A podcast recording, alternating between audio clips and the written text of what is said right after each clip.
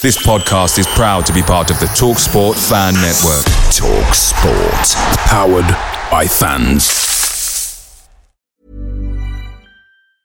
I'm Sandra, and I'm just the professional your small business was looking for. But you didn't hire me because you didn't use LinkedIn jobs. LinkedIn has professionals you can't find anywhere else, including those who aren't actively looking for a new job but might be open to the perfect role, like me. In a given month, over 70% of LinkedIn users don't visit other leading job sites. So if you're not looking on LinkedIn, you'll miss out on great candidates like Sandra. Start hiring professionals like a professional. Post your free job on linkedin.com/achieve today. The TalkSport Fan Network is proudly supported by McDelivery, bringing you the food you love. McDelivery brings a top-tier lineup of food right to your door. No matter the result, you'll always be winning with McDelivery, just like Leicester City this season. So the only thing left to say is, you win.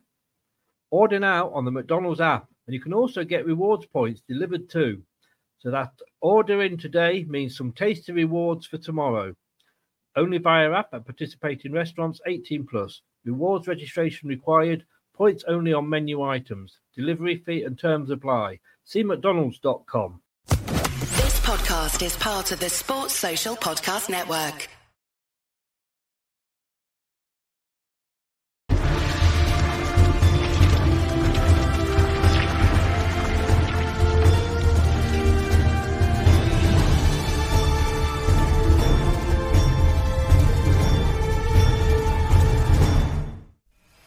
Leicester Till I Die podcasts on the Apple iTunes, Spotify, Google, Anchor, and all podcast platforms. You are watching Leicester Till I Die TV with Chris and Chunks. YouTube, Facebook, Twitter, Instagram, and Pinterest. All you need for everything Leicester City FC. It's Leicester Till I Die TV. Strap yourself in. because we're set up, switched on, and ready to go.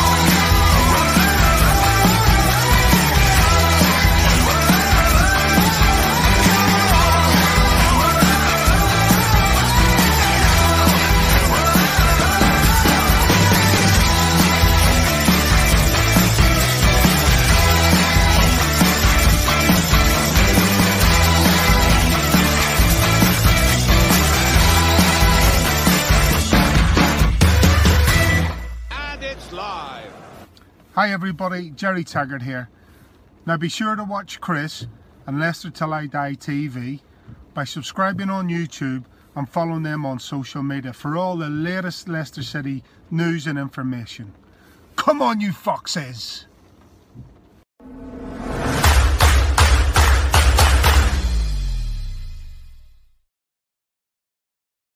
Good afternoon, fellow Fox fans. How the devil are we feeling?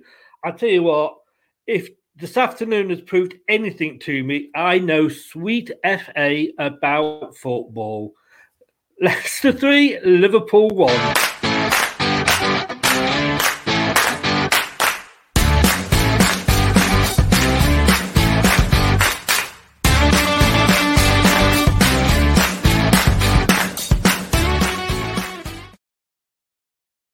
Not sure what happened there, but it didn't work. But we, uh, who cares? I don't care. It could all go wrong. We have just beaten Liverpool for the first time since 2017. And uh, I tell you what, let, let's get the dancing girls out, shall we? And this isn't working either. Do you know? How we go? There we go. They were, they were a bit shy. They were a bit shy. Had to bring them out. And I tell you what, tell I'm going to use all the uh, all the old sayings. Tell the two halves or what? I mean, at half time, once again, I thought that Brad was beating his cod out, but second half turned it round. We are going to say we've got a special guest with us. That's what I'm going to say, Julian Watts, and um, there we go. We will bring him in and say good evening or good afternoon, I should say, to Julian first of all. Afternoon, Chris. Hello, Julian. How are you doing? Uh, very good after that result, although it felt like a frustrating afternoon for most parts. It was. And let's get Brad in and let's see if he's put his cod away again or if he got it out. How you doing, Brad? I'm doing very well. Like Julian said, I, have had to chuck my script book out the window. I was going to have a bit of a moan about that until uh, we sprung into life there. That, you can't ask for a better 12 minutes of your life, could you? Well, maybe no. it's been a while for me in other circumstances, but on the footballing terms, best 12 minutes I've watched for a while. I do. I think it was actually eight minutes they timed it at between uh, everything turning round, and um, I tell you what, it lasted longer than some of my sessions with my missus. with that, but uh, at half time, I wrote this: um, boring game or tactical masterclass. Julian, what was it? What what what did we see? I, I felt felt in the first half that we didn't really press Liverpool. One, we didn't press them high up, so they had good possession at the back and they were able to build play quite easily. Uh, we were always sort of one step behind them. We didn't close the next ball down, and it was more reactive pressing than like actually, you know, actually getting at them, which I was disappointed with. Whereas Liverpool did press high, and we really struggled to keep hold of the ball. And uh, I think that was the story of the first half, and that was the frustration because I felt like we were passive as we were in the 3 0 defeat earlier in the season. Um, and it, it, looked like it was going to be a long, bleak afternoon, but you know, thankfully, as we know, we turned that around eventually. Oh, I'm going to give a shout out to a few people here. Facebook user, the balls round. That's all I know. Uh, Lee Byrne, good afternoon, mate. How are you doing?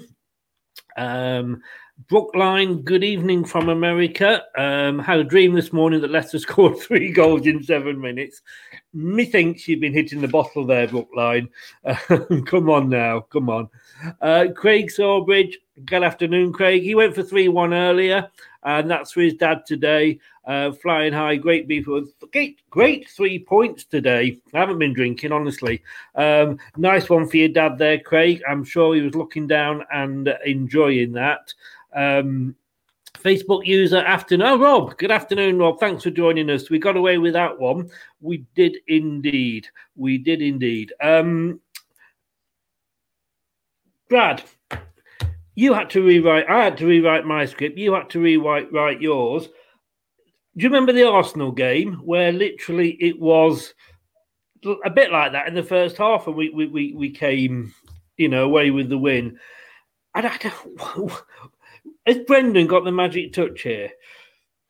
He's obviously doing something right because each time we even dare to question his tactics, his lineup, his squad selection, because the squad goes out and gets a performance like that.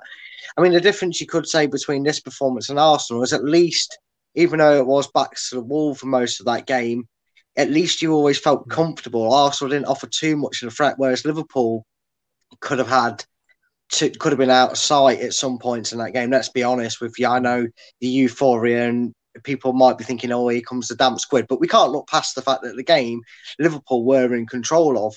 You know, we grew into it in the second half. Maybe, you know, it was in the minds that we had, um, you know, Pereira on the left instead of the instead of his natural right position. Amartey started at right back and has only obviously had like a handful of games this season it maybe took us a while to get to grips and get the ball underneath our feet a bit because that seemed to be it. Liverpool seemed to be in cruise control.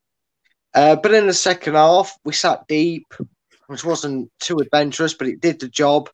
And then when Liverpool kind of looked comfortable, the apple crumble came out, didn't it? And like you say, in a blink of an eye, it was 3 1 to Leicester. And it almost looked like this is one of them games where the stats won't reflect the scoreline because for, for 77 minutes, the score the scoreline was probably reflected in the stats, but the end result, wow. I mean, just goes back to my point. We had, I think, we had five or six shots on target in that game. Scored three of them. Admittedly, one of them was. Are you, are you, are you quoting stats at me there, uh, Brad? I, I, might, I might just be trying to point out before the stats come up that our conversion rate yet again win, wins the day. yes, I have to be honest. I didn't actually upload the stats today because I thought um, you just couldn't. You couldn't have written that, could you, Julian? I mean, you couldn't have foreseen that at half time. Uh, I mean, I think when Liverpool actually went one up, I put like you could see that coming from the first minute. Yeah, I mean, for me, again, the slight sort of moaning that I'm going to have is that I thought we set up to to draw the game. You know, we like I say, we sat back, we didn't press too high up the pitch. We were, I think we, I think you know, it looks like we would have been content, you know, with a nil nil, and that's why we didn't really have much urgency. As soon as they score, and that game plan then has to turn itself on its head, uh, and then you, you have to show a bit more urgency, which we did, and then you know we get the, um, you know, we get the free kick and the goal from that, and then the second goal out of absolutely nothing, and that's when the game really changed on its head. And, and Liverpool really had to come at us then, and the, the, the spaces opened up behind, and Barnes came to life, and Vardy was looking a bit more dangerous. And you know, at, at the end of the game, it, it, was a you know, if someone came in and watched the last twenty minutes, they'd say we were the best side and we won comfortably. Obviously, that wasn't the story, but uh, you know, that's where it turned for me. I mean, Brad Vardy hit the post in the first half. It wasn't all all Liverpool. We did have uh, a, a few breaks. Yeah, yeah, and I, I did put out at half time, despite all Liverpool's control of the game. In the end, Leicester could have felt like they could have come in 1 0 one nil up at, at least at, at, some point. Jamie Vardy, and that's where we kind of showed with Jamie Vardy and, and, the way we got them chances in the first half, where Liverpool was susceptible to. And I was starting to feel the way that defensively in that second half performance, that like Julian says, and it wasn't a Leicester fan before kickoff that probably wouldn't have taken nil nil against Liverpool, regardless of their situation and their current results. That uh, you know maybe we were hoping to sneak one down the other end, get away, and we'd shown where their weaknesses is. I think maybe Leicester were hoping for a burnout, and I think when Leicester went when Liverpool Liverpool went on that press and, and and opened themselves up to get the goal, you know, that's when we kind of came into our element. Like Julian said, it kind of went, well, that's plan B out the window. We're not going to see a nil nil because they've scored now. Now we've mm. we might as well go out and try and win the game and, and lose it 2 0 going forward and at least creating some chances. And then, then see it out to a drab 1 0 defeat. And in the end, we know I, exactly I, what happened. I actually went for a one-one, and I spoke with. Uh, I don't know if I, either guys saw the pre-match show. Uh, we had uh, Pete. Pete joined us because Josh Josh wasn't available, so we got Pete on, and it made me feel old. He was young enough to be my son, but uh, he he actually went for three-one. So again, it just shows that uh, us Oldens don't know everything. But at that point, I said would he take a would he take the point? Because at the start of the game, if you'd offered me the point, I think I would have taken it purely. I'll come to you, Julian, with this, but purely because Liverpool have been such a bogey side for us. Julian. Oh, I'm sorry. yeah. uh, yeah, you know, uh, it, it is that, but you know, we, have had the conversation over and over again about are we a top team, and you know, I think if we're a top team, we, we, we go at the top teams a bit a bit more aggressively. I mean, you know, we might not get the result we did today, but that's where we need to consider ourselves. If you look at the starting lineup, I was a bit uh, bemused. Uh, again, I'm a big fan of Luke Thomas, as you know, and he didn't start, and I thought that would have balanced us out a lot better. Um, so, so you know that that was um, again frustrating to me. But looking at the team, the eleven that went on the pitch was really a very very strong team. And if you looked at both benches, I think our bench was a little bit stronger uh, yeah. than Liverpool. So, you know, despite the injuries that we had and the bad one midweek, that, uh, you know, and, and, what we've gone through this season, we are still looking like a strong team. And I don't think there are any excuses to, to why we set back. But at the end of the day, you know, that's how we set up and the result was right. So, you know, I said it before in Brendan, we trust and, yeah. you know, and we have to, whatever, whatever frustrations we feel as fans uh, and what have you, you know, they got the result today and they're sitting pretty this afternoon. I mean, I've got to thank um, Craig for this, who does the preview show with me. And uh, I, I, did actually play this to the Liverpool fan last night when we did the opposition view show. Because, of course, Liverpool, well known for four letters, YNWA. But we found another meaning for this you'll never win again. I, I, I, say, I wish I'd come up with it, but I'd have to give credit to, for that to Craig. Um, and I must admit, I'm glad it didn't come and bite me back on the bum. I was expecting uh, Brad, maybe Luke Thomas to start at left back because obviously he's, he's naturally on that side.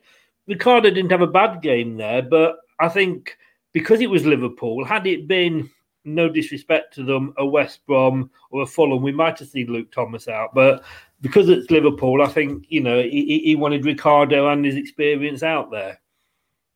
Yeah, which you know does make for sense. I mean, I had to pick the lineup aside. At first, I thought Amartey was going to play in a back line of three. Um, yeah. I didn't really recognise the, the lineup straight away until I kind of pieced it together. And I think at the end of the day, you know, a lot of Leicester fans, given the options of natural left-footed players on on that left side, you know, Thomas was expected to see there, and when he didn't, you mm. kind of figured, well, how are they going to go about it? And you know, at the end of the day, Rodgers has chosen experience. He, he obviously knows you know, Ricardo is one of the best right backs in the Premier League.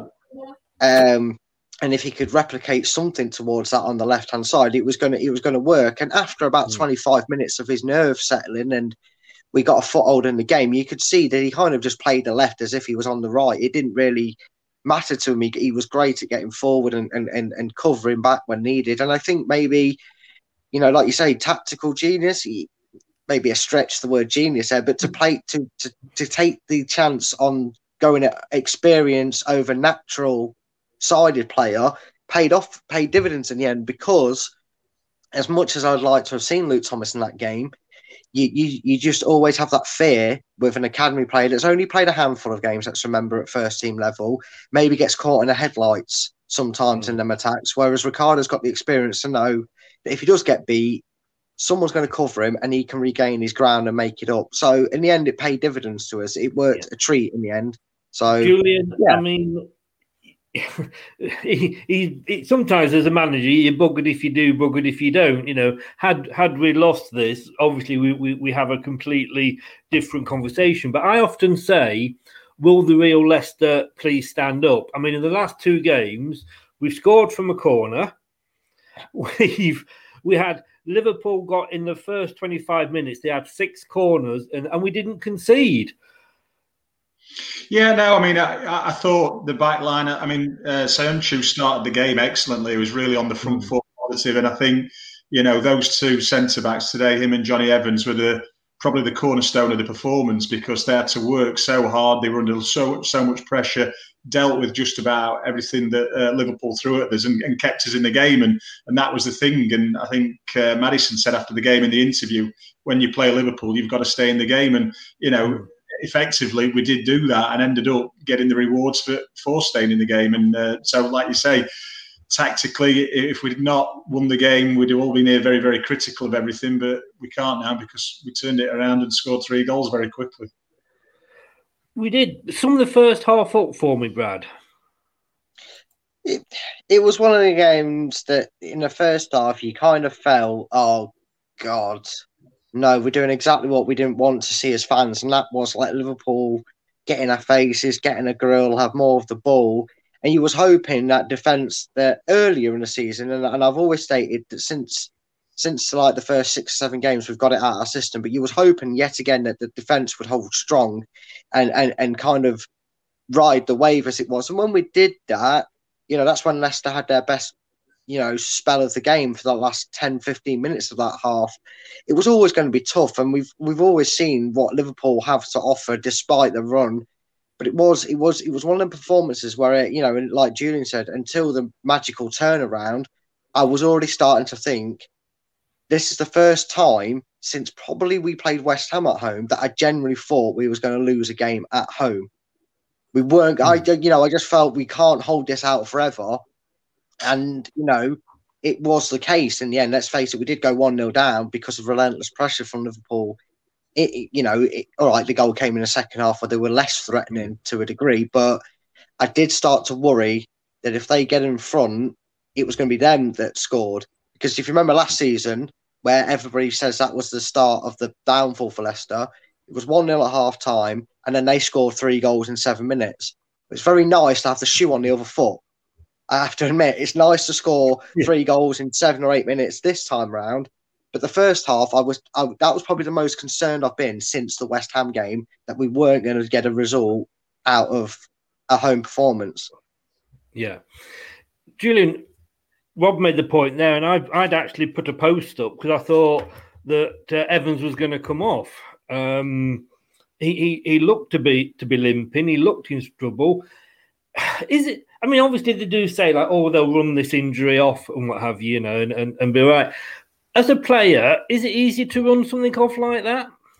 Uh, it really depends on the injury. I mean, I know with Jonny, he sort of stuck a leg out and, and, took a yellow card for a trip. And if he's if he's got caught when you're dangling a leg out, it can be quite painful. If it's muscular, and it's a dead leg, you can run it off, but that'll seize up at half time, and you know you need to keep moving. And, and like so, after the game, you're like, you know, I'll have a bit of a dead leg. If it's a knock and it's more, you know, on on your bone, one of your bones, and it's just sore, then that is mm. just something that you sort of have to have to put up with, and you can do probably more easy than a muscular one. So yeah, he did look in a bit of trouble early doors, um, but then he just seemed to come out second half, and he, he looked okay. Mm. So fingers crossed that he is because we are obviously a bit thin there. Um, you know, we don't really want to be like like Liverpool have had to do with Henderson. We don't really want to be doing that with Ndidi, but that would be probably the next course of action with the you know players available. James Maddison. I mean, I did actually see the um, see the interview, and he, he said in almost he didn't say it in these words. We might as well have done to the interviewer. Liverpool aren't the only team with injuries here and you know he's uh, I love I love his post match interviews, Brad. He, he, says it as it is, doesn't he? Yeah, he's such a professional, just like myself on the on these uh, live shows. I, I, mean, yeah, yeah, he's no, he's such a professional. I only kid about myself, uh, but uh, he's always handled the media we with a bit with you. You noticed there, neither of us actually jumped up. no, well, I'll take I'll take my own compliment I give myself then. But no, he's always handled himself with such maturity and class when it comes to the interviews. And and sometimes you need that. You need that bit of player that's just going to do it. I mean, Ranieri was good at it when we won the title, and that's not me saying we're going to do that now. I still think Man City are the red hot favourites at this mm. point. But the top four qualities to end the season on a high and to kind of bat away the attention and focus off Leicester, which we kind of actually have come to love over the years. You know, we like being a hashtag invisibles as as in the media eyes, and he just does that so well.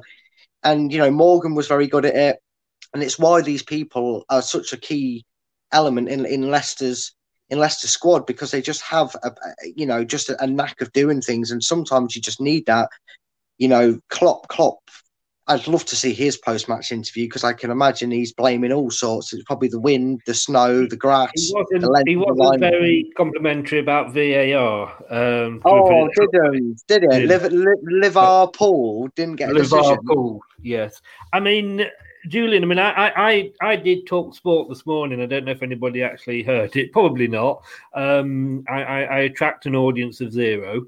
But I was on Talksport and I said, you know, we have called because we were saying about Leicester's challenge for the top, and I pretty much said what Brad was saying. You know, it's, it's Man City's. We're talking top four, but we do get ignored by by, by the media. I mean, I, I did this earlier, and this is these are the stats that Brad wants to see. I said I hadn't got any stats, but I had have got some stats. And if you see the top one there, it's how long Sky Sports will talk about each team and it was 80% Liverpool and 20% Leicester.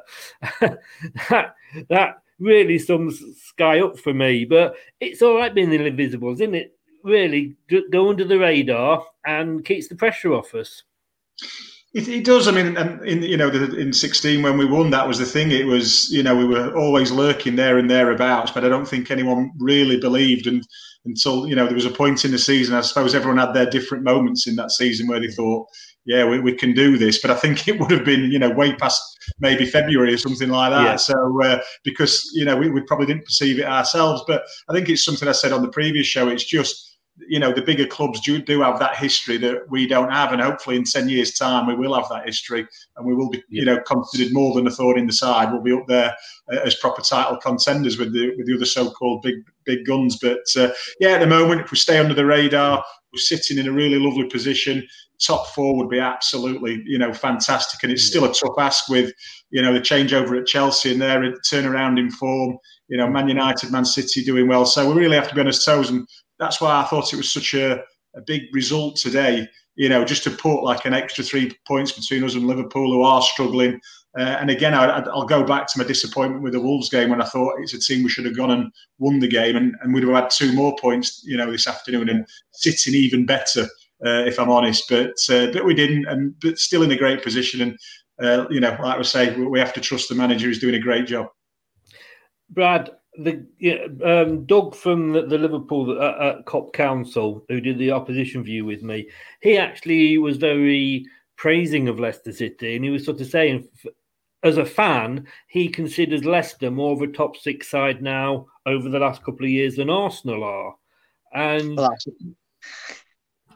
well uh, so, sorry to cut you off there, Chris. Uh, yeah. Uh, but yeah, I, th- I think I think I think most clubs would be classed more of a top six challenging side than Arsenal. But I I, mm. I, I, do get the point, and it is it is good that it's being recognised in, in that stature. Like Julian said, hopefully in ten years' time we can notch that up to something more than just uh, a nuisance in the top six because that's what we are.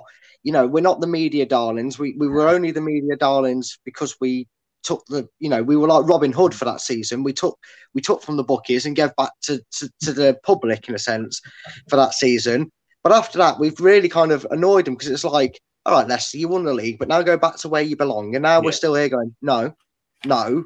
Yeah. You know, we're kind of nig- we're niggling at them, and hopefully we can build on that. And there's no reason this season. I mean, I'm not. I don't want to jinx it, but we had a roundup, didn't we, a few weeks ago, Chris, where you got me and all the other presenters, and I think you should get Julian's prediction in now, even though it's a bit further down the line, of who's going to win what. And I said we'd finish. I believe I said we'd finish second, didn't I, or third? I think I've got us down for the highest finish, and I think that would be more of an achievement than Man City winning the Premier League because it's less expectant. That's oh, God, the statement yeah. now. I think we can push on. Now we're in that final yes. third of the season. Push this on. Yes. I mean, def- definitely, it, it would. Be, I think it would be an achievement to to, to get there. I agree with Stephen's comment. Brett, good afternoon. Uh, nice of you to, to join us, and I hope you're you're good lady as well, and in, enjoying Brad with his beard back. And we're going to say a good evening to, to Chandow Dave as well. Thanks for joining us, Chandow. You're more than welcome. Um, no changes at an half time, and we're going to go look at the second half now, which is sort of when when it when it all happened. But were you surprised no no subs at half time, Julian? No, because uh, you know, as as the game sort of continued and carried on, I think you know Brendan was would have been the happier of the two managers you know, like I say, not ideal for how I'd like to see us play, but we were in the game. It was nil nil. There was no reason to change anything. I mean, yeah. the only thing you would look at doing at that point is if you were really going to have a go for it. And I never felt that we we sort of wanted to at that moment of the game. So uh, I thought it was. You know, no surprise for me that, that there wasn't anything. There were no injuries, and it was just going to be same message at half time for the second half. Come out, keep doing what you're doing. Uh, and you know, obviously, then the changes started as the match changed. But uh, as the match didn't change, then the, the, change, you know, no subs were necessary. I think Chandow, you you make a good point there. We've no longer got David Rennie. We're getting all these injuries, but it's been said a few times, and it's not just Leicester that have got the injuries. And yes, you know, we, we were moaning at the start, but uh, you know, most teams in this division are suffering with injuries now. Whether that's because um, I think personally, because we only had a very short uh, off season, we're playing a lot more games more regularly, and, and, and, and you know recovery time is probably expected to be less. We've only had three we had three goalless draws in 101 matches, Brad. It looked like that in going into the second half, though, didn't it? It could have ended up like that. Well, um, I don't know if it necessarily looked like it was going to play out to a nil-nil, but that was definitely on the cards at half time. Um, going back to the injury uh, comment, I think you're dead right. I don't think it's anything to do with the staff or the quality of backroom staff we've got in. It, it, you know, because like you say, we're not the only side. Half the Premier, League, in fact, most of the Premier League at some point this season has or is suffering still with short-term niggles, long-term injuries. Whether it's three or four players, they've all suffered at some point. Mm. You know, like Maddison's come out and said, less Liverpool aren't the only side with injuries. I, I could say the Spurs have had injuries, Chelsea have had injuries at some point. You know, Liverpool injuries, Man City are missing De Bruyne still. They've missed Aguero at points this season. So it's just been the case of trying to cram a season and play catch up in, in, in a you know after a season that lasted over a year, near, nearly near on a year. Mm. It, you know, it was never going to be easy, and it's so credit to them sides, not just Leicester, but them sides that have got through this and are coming out of it shining. I know if you look further down the league and you look at the last season that Sheffield United were up there and were flying, the, the turnaround hasn't worked in their favour. They they've really struggled. Newcastle have struggled yet again. Brighton, although look good on the ball, have struggled. But then there's teams like Leeds that okay, their championship season was affected as well to a point. But you know, you look at the clubs like Leeds, Everton, West Ham, uh, Chelsea to a point.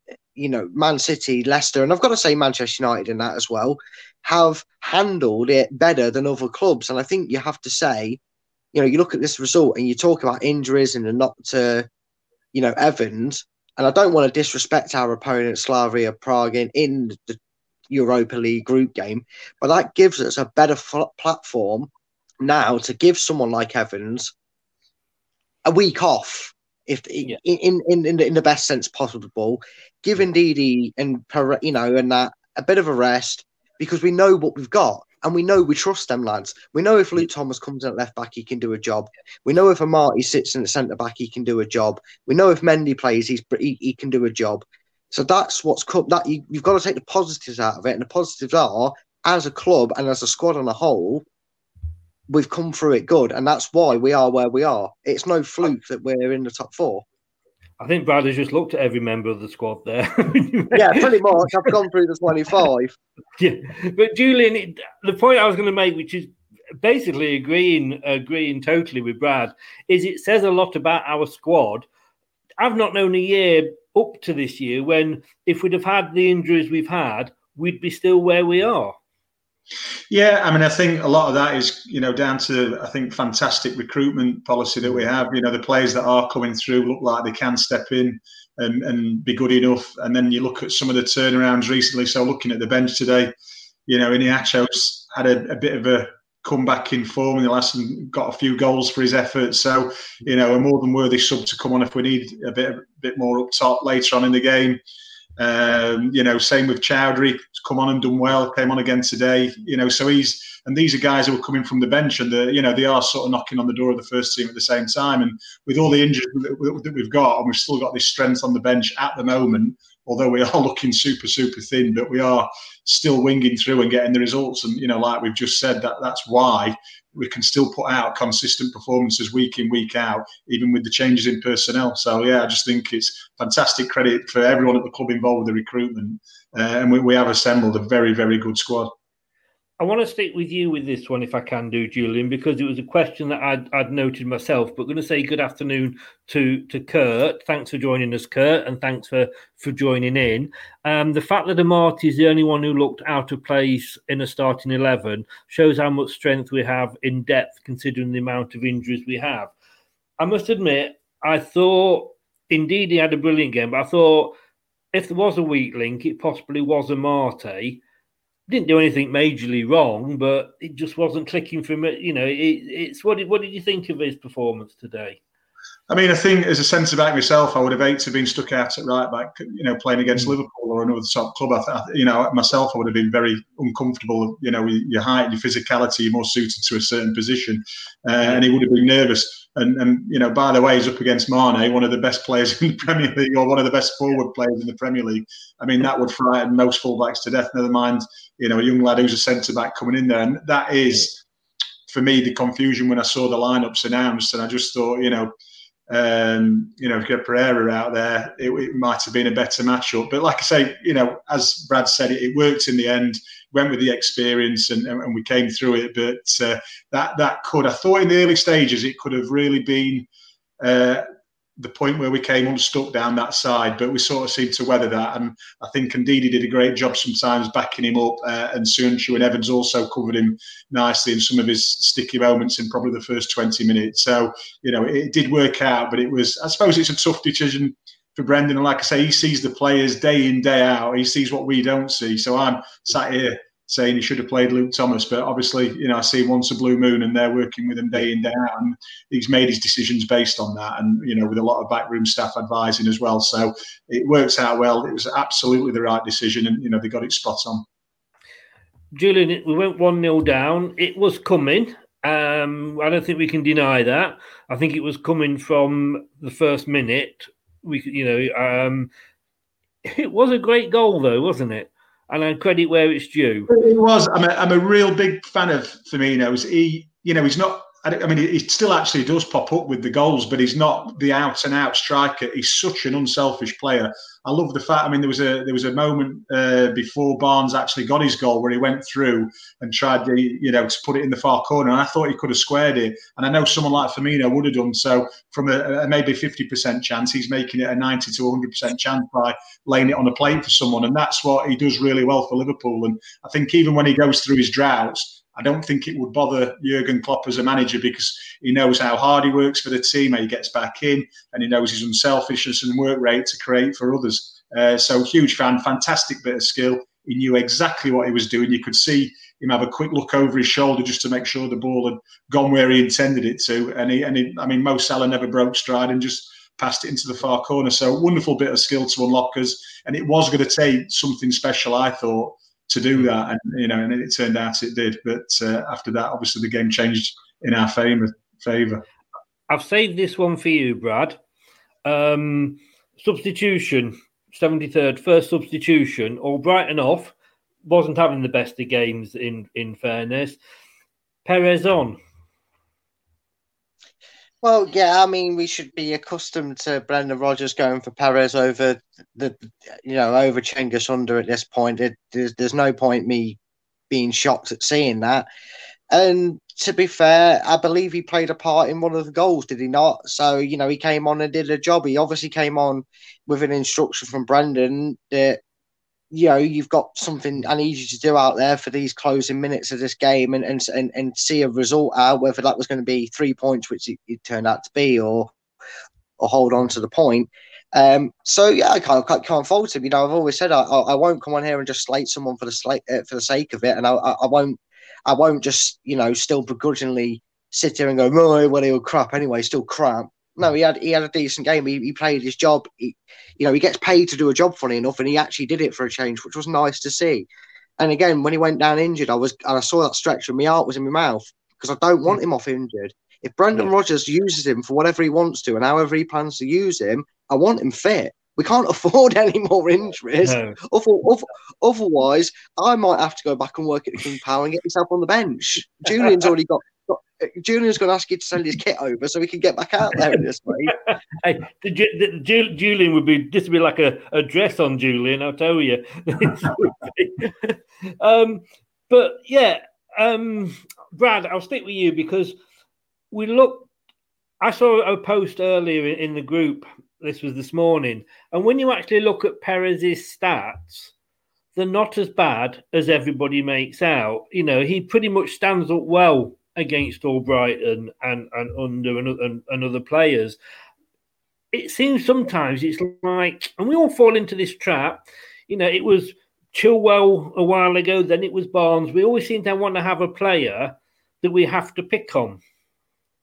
Well, it, see, I don't like that as well because Chilwell's proven that since that since that Tuchel or however you say his name's gone there, it's, it's mm. funny how he doesn't rate him, does he? You know, he's not played for Chelsea much. Maybe, you know, sometimes fans do get something right. He is a bit edgy going forward, but he's not our player anymore. And he's not my concern. You know, he's gone to Chelsea. It's their responsibilities for them to worry about how how he progresses as a player. But like I said, Perez hasn't got, and I'm not saying his stats aren't brilliant, aren't too shabby for what he's got, but it's not like he's not warranted fans getting on his case. And it's not like he's not warranted not being in that starting 11. I mean, I saw something. Um, I think it was after the Wolves. No, it was after our. Who, who, did we just beat? Brighton. That was it. Gordon Bennett. Brad, your head's going there, and I think I need to go for a nap. But when he actually scored that late goal against in, uh, against Brighton to win us the game, somebody and I can't remember who. So there's apologies to them, but they did exactly the same. They actually broke down Kale- Kelechi and Iheanacho's overall thing. And I don't know if he did it on minutes played and that's how he totaled it up. But I think it was something like in total, Iheanacho has made 50 game time appearances and contributed with 25 goals. I don't know if that was goals and assists, it always looks better when you break things down like that.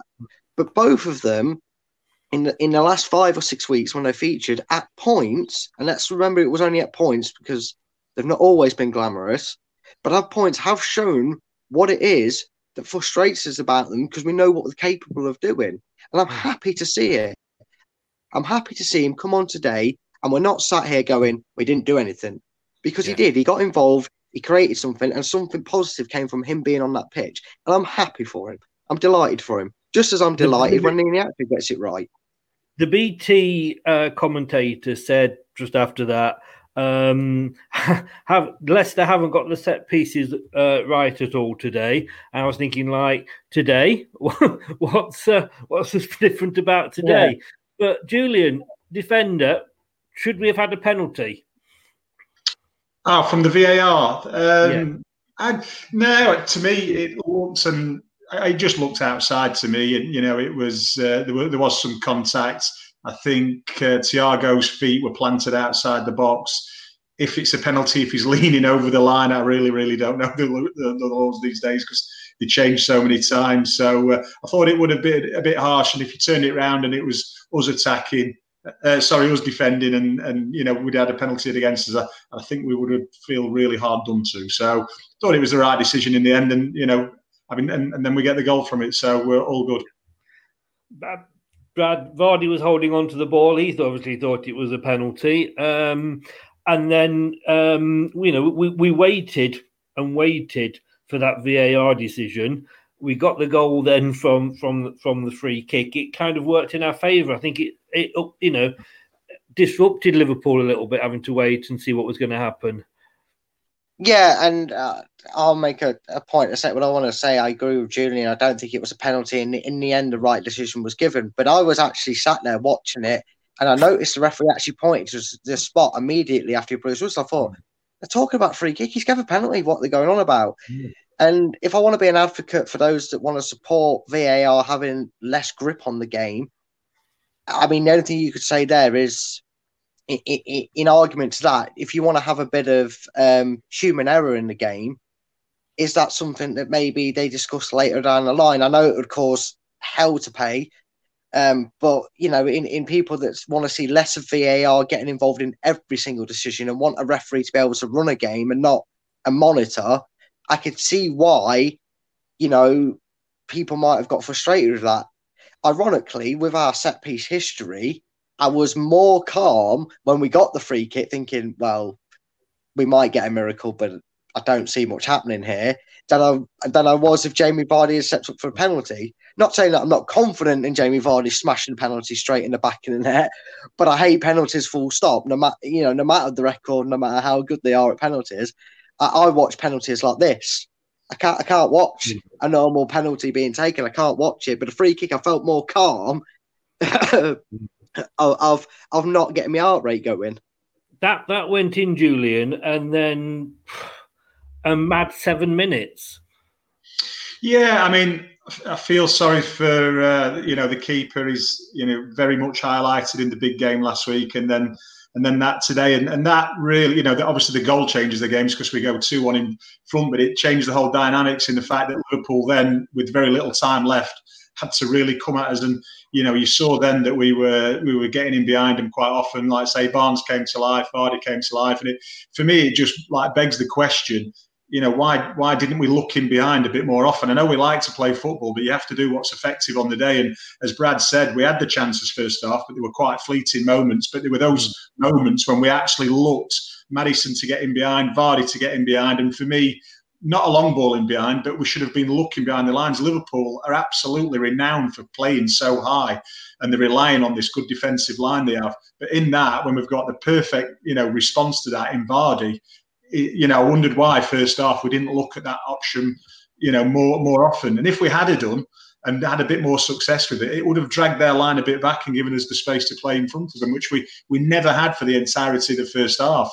I've seen a few comments popping up from people on Facebook saying that you know he, he had a bad game and Albrighton had a bad game. I don't think they particularly had bad games. We we didn't get on the ball. So we, mm. you know, you don't look good in a game where you're not on the ball. If you're just running around and closing people down, it, it's difficult to look like you've had a fantastic game. And I think the whole team suffered from that. I couldn't, like I say, for me, the two centre backs were, you know, I'd pick one of those for my man of the match because they kept us in the game. They were very busy. They did what they had to do. I said, you know, Amartey at the right back was backed up, lovely, you know, wonderfully by them. They covered his backside on a number of occasions, and they actually were the, the you know kept us in the game and, and, allowed us eventually when we go the goal down and get a bit more dynamic and a bit more urgent to go and build on that. Um, so yeah, for me that you know that was that was the story of the entire entire game, and it's like I say, fortunately, it, it paid in the end. I mean, in the first half, I think Vardy had a couple of chances, and both those chances for when we, uh, you know, got the ball over the top and, and, and let him run onto it. But I want to just give a, a, shout out. This has just popped up, so I just want to sort of go off um, tap for a minute. Um, for John Creswell, age 53, he was a lifelong loyal fan that always travelled from Stafford to Leicester for the home games and COVID 19 uh, 19 took him from us a couple of days ago. So RIP to to John, and certainly, yeah, yeah give, him, give them a big shout out. Anybody who travels a long way or any distance to, to, to a game, not saying they're any better, but hats off to them and rest in peace, John. Yeah, rest in peace, mate. It's, uh, it's never nice to hear. It's never nice to hear, no matter who you support, no matter who it is. It's yeah you'd have to be lower than low to, to come out and say anything against anyone that passes away when yeah. at the end of the day we are just football fans and sometimes we forget that we, you know we're all united on that. Now let's have a look at this then brad um, and see how good this looks now. Second what, I'm, a single, I'm a single man but i could fall in love with that table.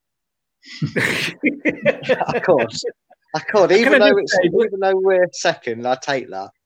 But your cod, your cod would be very jealous if you found well, that, that table. I'm gonna have to file for divorce with cod because that that just looks amazing to see, isn't it? Can I just say, Julie, nice we, we, do mean we do mean Call of Duty here. Brad, Brad um, yeah, I'm not, I'm not, I'm not banned from chip shops. Don't worry, this is a game. Don't worry, Julie. You don't have to lock up a chip shop near you. Come, come, come invade it.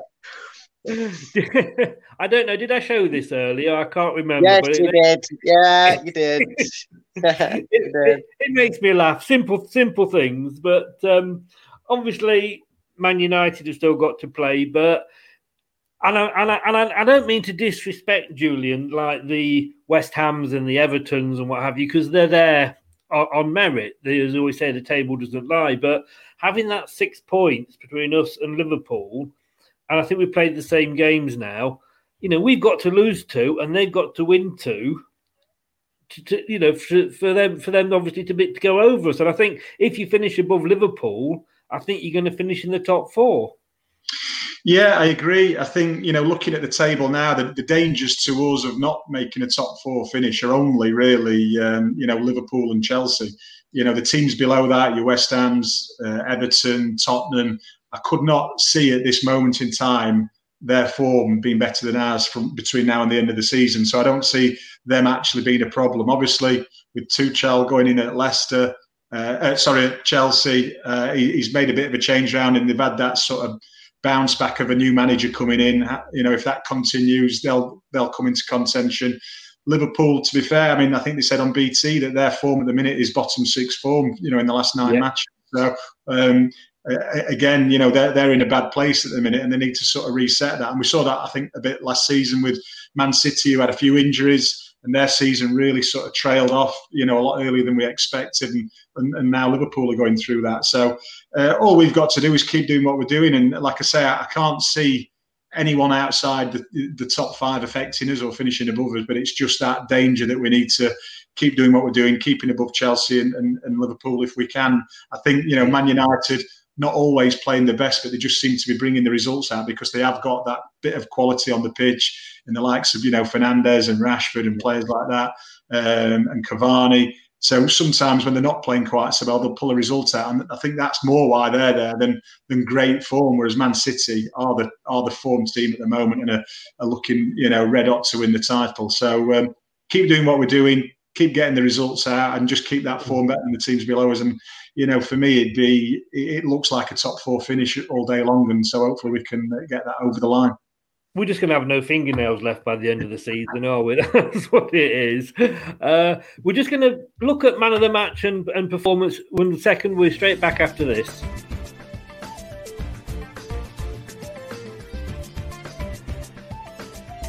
This is Leicester Till I Die TV. Please subscribe now on YouTube. I don't know if that worked or not. It's just nothing. Nothing seems to be going right at my end. Um, yeah. So Alan Bennett, um, Leicester Till I Die blogger, very kindly does our man of the match and rates the team. Um, I, he made the point here that uh, you you have to sum up the whole game, but those seven minutes did change a, a, lot of what he was going to be, be, be giving. As we all said, we all sat here and had to rewrite the script and what have you. But Brad, man of the match for him, and I thought I have to agree with him here, and I take on board what Julian said about the uh, the, the two at the centre of the defence. But I thought Ndidi he was immense today. The manager, we can't question it. He got it right, and probably deserves the eight. And the team you could say the first half performance wasn't brilliant, but we soaked the pressure up. We didn't concede until the second half, and then when we needed to, we came out. So an eight for the manager, nine for the team. Ndidi, man of the match. What What are your thoughts, Brad? Yeah, I mean, I, on a personal basis, I think if I had to pick someone out, it say one 0 if you you know because you like like Alan's very right we have to judge that on 90 minutes performance I think if I had to try and pick a player out at that point and you ask me who's the man of the match so far for Leicester I'm probably turning around and saying just because Mr. Consistent for me he always gets a leg in gets that tackle picks a player's pocket unlocks a pass you know moves the ball forward I think Ndidi is a good shout if I wanted to be different and go against that, I'd, I'd have to go with Julian, and I, would probably say Çağlar Söyüncü does not look like he's missed a beat, considering he didn't start this season, and Fofana and Evans were the go-tos, and he's been injured. He did not miss a beat. He's he's made us extra sure from set pieces that we won't concede from him because he just got every. I, I don't remember a ball into the box that he wasn't involved in getting his head on at some point or, or, or, stopping someone getting to it who could have nestled it into the net. So for me, it's a toss up between Ndidi and Söyüncü, and I'm going to put my neck on the line and say Söyüncü was definitely man of the match. You know, was man of the match overall for me. Certainly up there. He still gives me the shits every time he gets the ball and tries and dribbles it out. But I've got to sort of try and get used to that now. Sometimes I just want to say, just whap it into Rose's head, you know. But would you agree with Brad or, or, or Alan there, Julian? No, I mean, I mean, Alan's right. Ndidi, he did play well, and it's interesting that the three players that we're talking about are all defensive players, which just kind of sums up the uh, performance in a defensive mid and two centre backs. Uh, I agree with Brad. I thought it was Söyüncü. He started. He made a couple of really good challenges early on, and it just looked like he'd set his stall out for the day. Uh, and I was hoping they'd go on and, and, keep a clean sheet just on the back of that. Um, like I say, he covered the young lad well. He was involved in everything. As Brad said, he was like a magnet to the ball when it came in the area. Uh, and he did look to give us a bit more, you know, aerial strength than, than maybe we've had, you know, in the last six weeks, months, or you know, for whatever period he's been out. So I definitely give it to him, and I do, if I'm honest, you know, I'll, I'll go over the 90 minutes, and I think the, the numbers for the manager and the and the team are a bit uh, bit generous, uh, but uh, but still, I suppose deserved in the end. But uh, yeah, for me, Söyüncü. Yeah, I think I think with the um, with with the results, you could say Brendan Brendan got it right again, couldn't you, Brad? Uh, Brad yeah, you Brad? definitely could. It's always easier when the result goes well. Hello? Yeah. Hello, yeah. Can you hear me? Yes, can oh, you hear me? It's just weird. Yeah. It's just because yeah, just because it's running fine my end, I didn't expect to, you not to be able to hear me. but yeah, I mean, it's always easy when the result comes comes your way and it goes well. But yet, yet again, it's just one of them. I mean, how many times have we looked at a position? Have Leicester been in this position where the one 0 down against a good side? Um, again, I say scrap injuries and, and form out out the window. They are they, they are a good side. We we are talking about Premier League and recent European champions and how many times in the last three or four seasons have Leicester gone on and lost that game? I mean, like mm. you said before, before them three goals, we were all sat here thinking we was going to be sat here going, "Oh, we missed a chance. Oh, it was only one 0 Oh, and and it just shows that never say die attitude that Brendan's drilled into them that no game is ever lost, no matter the situation, because it could have been easy for us to have just kept 11 men behind the ball and gone, all right, we'll take the 1 0 because got away with it. Could have been 3 0. We'll take we'll take the 1 0 beating. We'll, we'll we'll go on to the Europa League game and, and pick up our form again there. And to see them keep going and the characteristics, the players obviously are on board and, and, and obviously have a sixth sense of where Brendan is going to go tactically because it wasn't like it took 10, 15 minutes because there wasn't time for it to take 10, 15 minutes for anything tactically to change. The players must have already instinctively knew, right, he's telling us about the gaps. That's what we'll exploit. We don't need him shopping it around. They move themselves around. And, in, that, in, in that last 15, 20 minutes of the game, they were Leicester City that we come to love because they got the ball and they did what they did in glimpses in the first half. And that was press that high press. And it almost to the point reminded me of that performance against Man City, where Man City were mm. practically on their own in our half, their defensive line, and Leicester kept putting the ball over the top, and that's where we got our goals from. And it worked in the end. And eventually, I think we just got to that point in the game where we went, right, now's the best chance to try and go all out and push men forward to win it. And, and it did work. Julian, Julian, do you think we say Foxes never quit, and that was never more truer than under your manager, Martin O'Neill. We're getting that way again, aren't we? You know, we we feel we go 1 0 down. We don't feel like maybe, and no disrespect to previous managers, but more, most recent managers, you might think go 1 0 down, well, that's it, we're going to lose. But with Brendan, you feel like, as with Martin O'Neill, this game goes for 90, 92, 94 minutes. We can still get something from this. Yeah, and, I, and I've got to say, obviously played under Martin, and, and that was his. You know, he used to send Walshy up front on numerous occasions when we were down, and probably go a bit more direct, and it, you know, it paid off.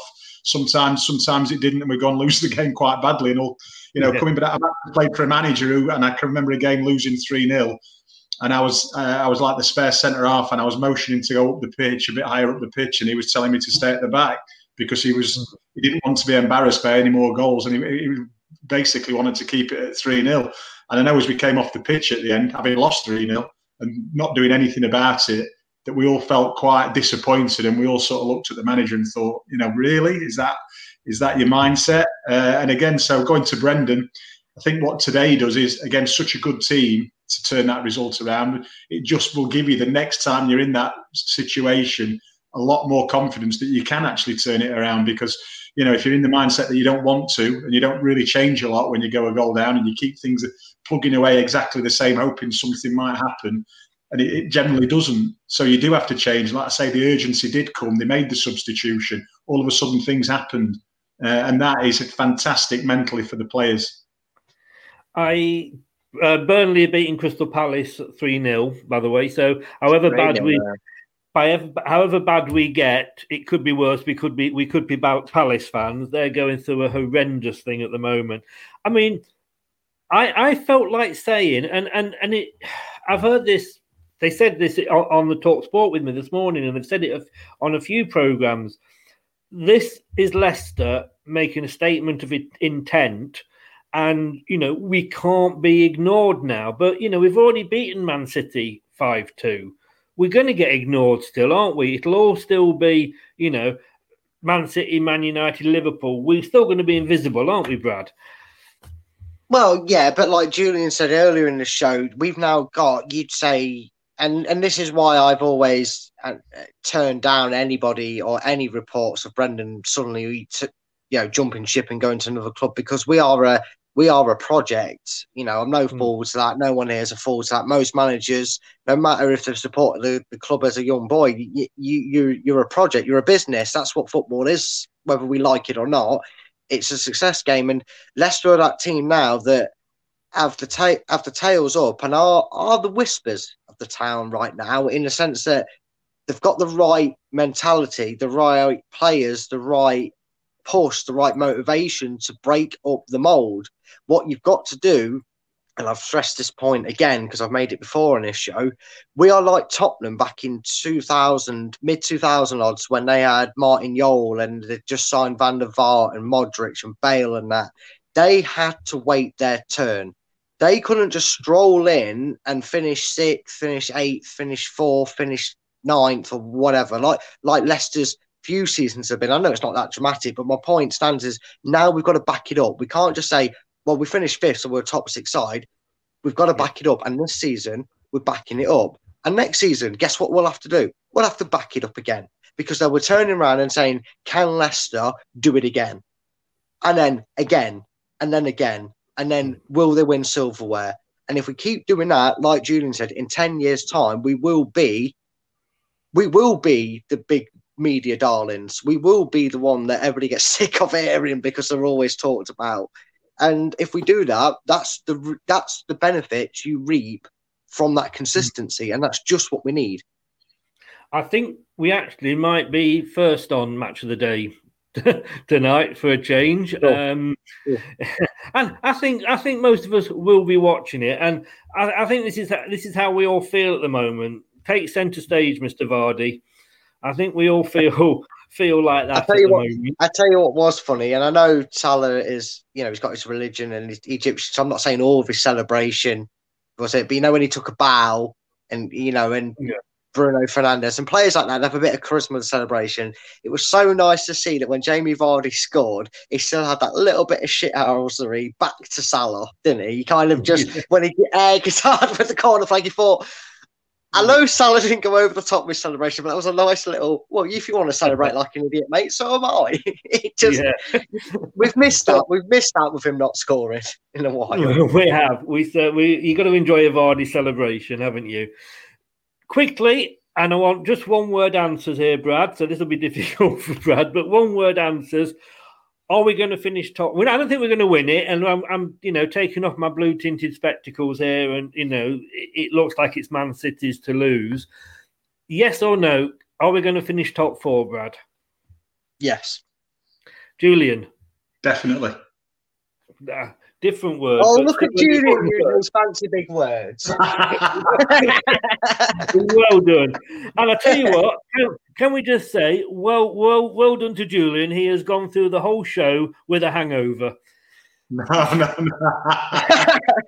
it was a late one. I don't do hangovers. I'm, I'm, one of those lucky people that doesn't get them, but it, it was just a late night. So, uh, oh, you know. don't, don't, you just hate some people, eh, Brad? You know, I, I, I, I can't hate Julian because I'm the same. I was, I was actually waking up and catching up on the last bit of cricket, so I was fine this morning. I'm just tired from that. I'm I'm tired because I'm not sleeping because of what what you know what's wrong with me at the moment. But I I just um I, I have one glass of wine and that's me knocked out now for two days. I'm just so out of the habit of drinking, but I might have to have one this evening. A, it will help me sleep, and B, it's a celebration. Guys, thank you so much for the uh, for the uh, show this afternoon. It was a good one, and what a what a result! What a result! Bring on Slavia Prague. Yeah, it's been a pleasure, Chris, as always, and you, Julian. Uh, yeah, so I've enjoyed it, and yeah, bring them on. Yeah, cheers, guys. Thank you very much. Thanks very much. And yeah, we will see Julian. you. I probably won't see Julian midweek because it's going to be a very late one. Maybe. Although, I don't know.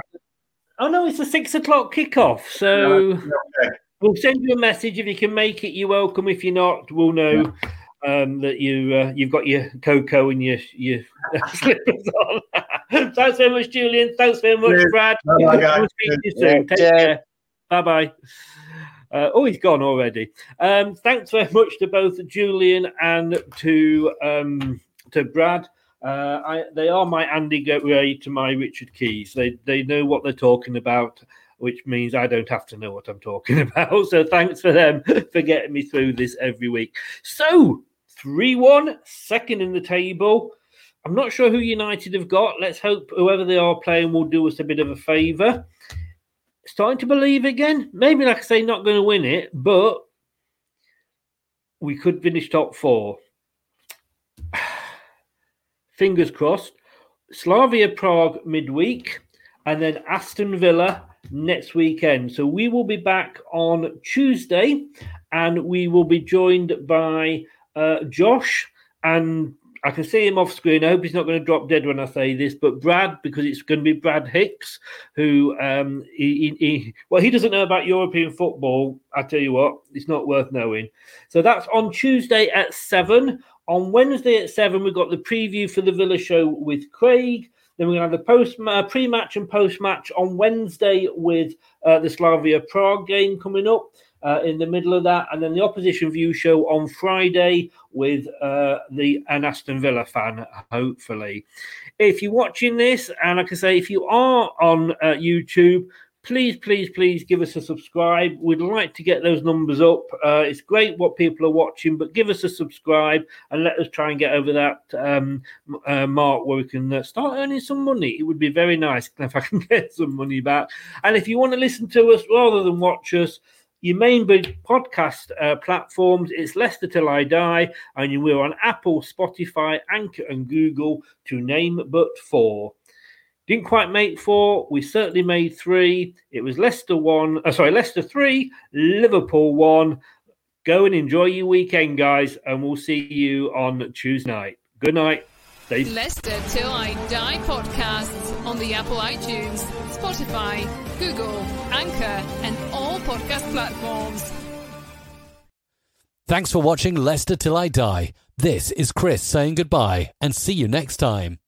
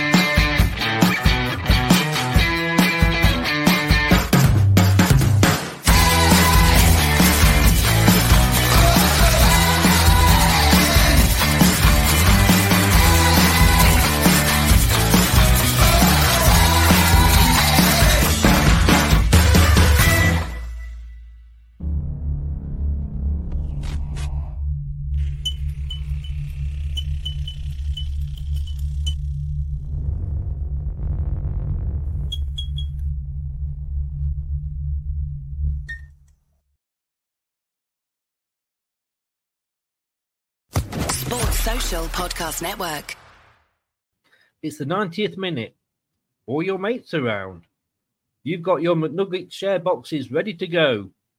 Your mates already got booked for double dipping, and you steal the last nugget, snatching all three points.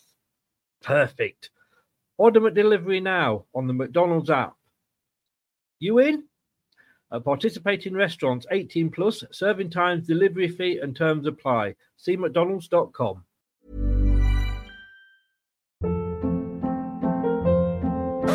Hold up. What was that? Boring. No flavor. That was as bad as those leftovers you ate all week. Keke Palmer here, and it's time to say hello to something fresh and guilt-free. Hello Fresh. Jazz up dinner with pecan-crusted chicken or garlic butter shrimp scampi. Now that's music to my mouth. Hello Fresh. Let's get this dinner party started. Discover all the delicious possibilities at hellofresh.com. This podcast is proud to be part of the TalkSport Fan Network. TalkSport. Powered by fans.